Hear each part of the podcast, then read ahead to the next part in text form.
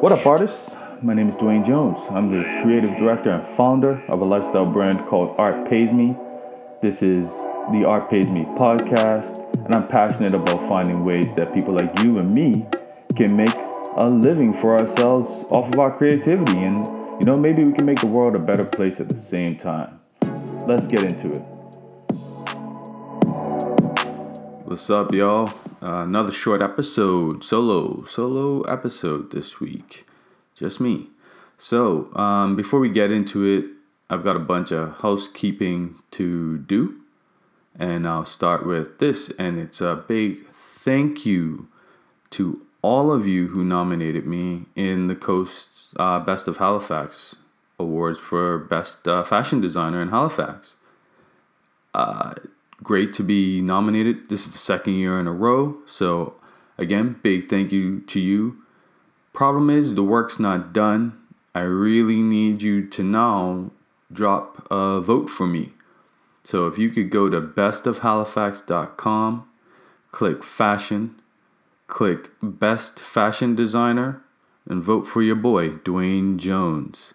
Shout out to the actual the my fellow nominees. Um, some of them are homies of mine. Some of them are people that I've actually I look up to and respect a lot. So shout out to them and uh, best of luck to them as well. And uh, yeah, thanks again for the nomination. Something else I would like you to learn about something called Trips by Transit launches uh, this Sunday on August 11th at uh, it'll be at 5 p.m. at Bus Stop Theater. What Trips by Transit is it's a nonprofit organization that was founded by some university students who wanted to find ways to explore the beautiful natural habitat uh, of this region and in a way that's accessible both financially and physically. I donated some product uh, that will be auctioned off during the launch event. If you're interested in connecting with new people and experiencing nature, this would be a great organization to check out. So if you you know want to see the launch, check them out at uh, Bus Stop Theater on Gottingen Street at 5 p.m. on Sunday, August 11th, and that is Trips by Transit. You can Google them. Uh, yeah. Next, Sparkles and Sawdust. They are my latest uh, retail partnership. Uh, my my stuff can be found there, some of it, and they are doing a uh, fashion show, and it's called Everybody Fashion Show. It's a celebration of art and inclusivity from body type to gender to race and everything in between. I'll have some pieces in the show and it's taking place on September 25th from 6:30 to 7:30 at the Carleton on uh, 1685 Argyle Street. Go to sparklesandsawdust.com for more information about tickets.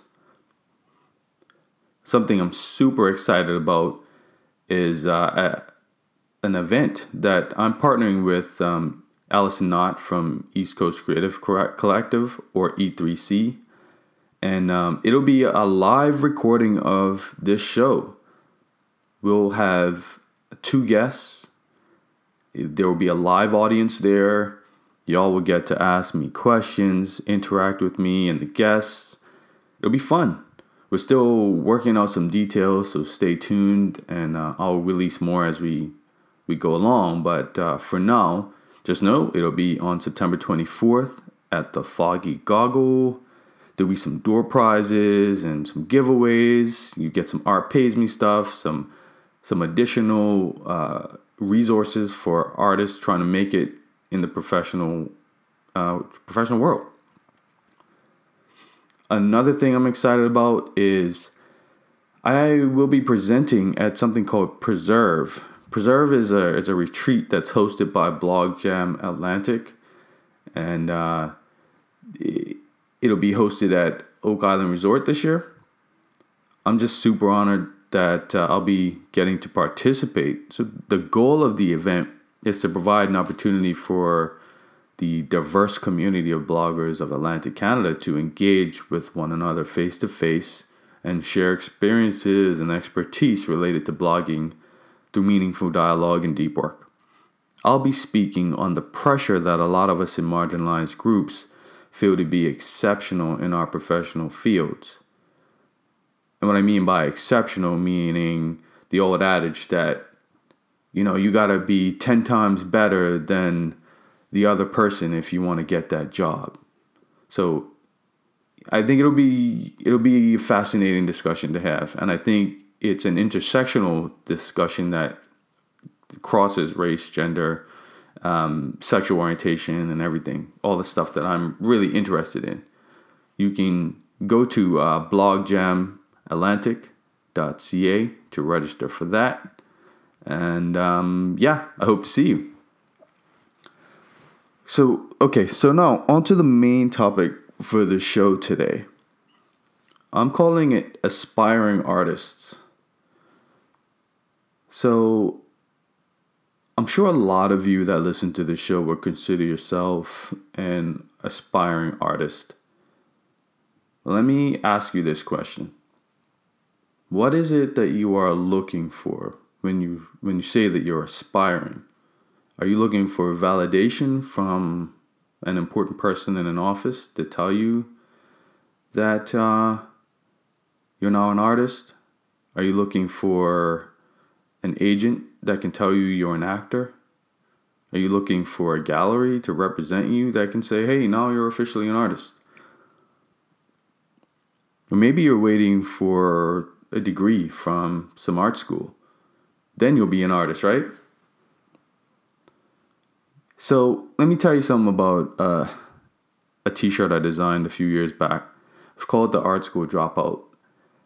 I am not an art school dropout. I have two art degrees, one from Bermuda College and one from Nova Scotia College of Art and Design University. Interesting thing that I picked up in those experiences though is over time I started to really notice people doing well in the creative spaces who did not actually have degrees, who came from unconventional paths, or maybe they are conventional and my path is unconventional. Who knows? I digress. What I started to realize is that you don't necessarily need a degree or education or not education but you know the degree specifically in order to be successful in this world and you don't actually always need um, someone who comes from a certain pedigree to validate you as a creative. A lot of these people created their own lanes, created their own uh, way to be validated, and found ways, workarounds around this system. So let me let you in on a, you know, a secret that the old school gatekeepers are scared for all of us to know. It's basically that this whole system is bullshit. And yeah, there are certain fields that you need certifications to practice. I'm not hiring a lawyer that doesn't have a law degree and is not, uh, you know, up to date in all of their stuff. I'm not going to a doctor that doesn't have their papers and, and, and all of their degrees and their residencies and all that other stuff that they need engineers, you know, I'm not gonna travel on some bridge that wasn't uh, designed by someone who actually understands how uh, structures need to be held together properly. But the thing is, with most creative fields, when you're talking about performers, when you're talking about fine artists, even designers in a non, you know, structural life life affirm life uh, safety type situation designers. Uh, most of us don't actually need degrees or any other certification to be considered what we are. What I do believe in is knowledge.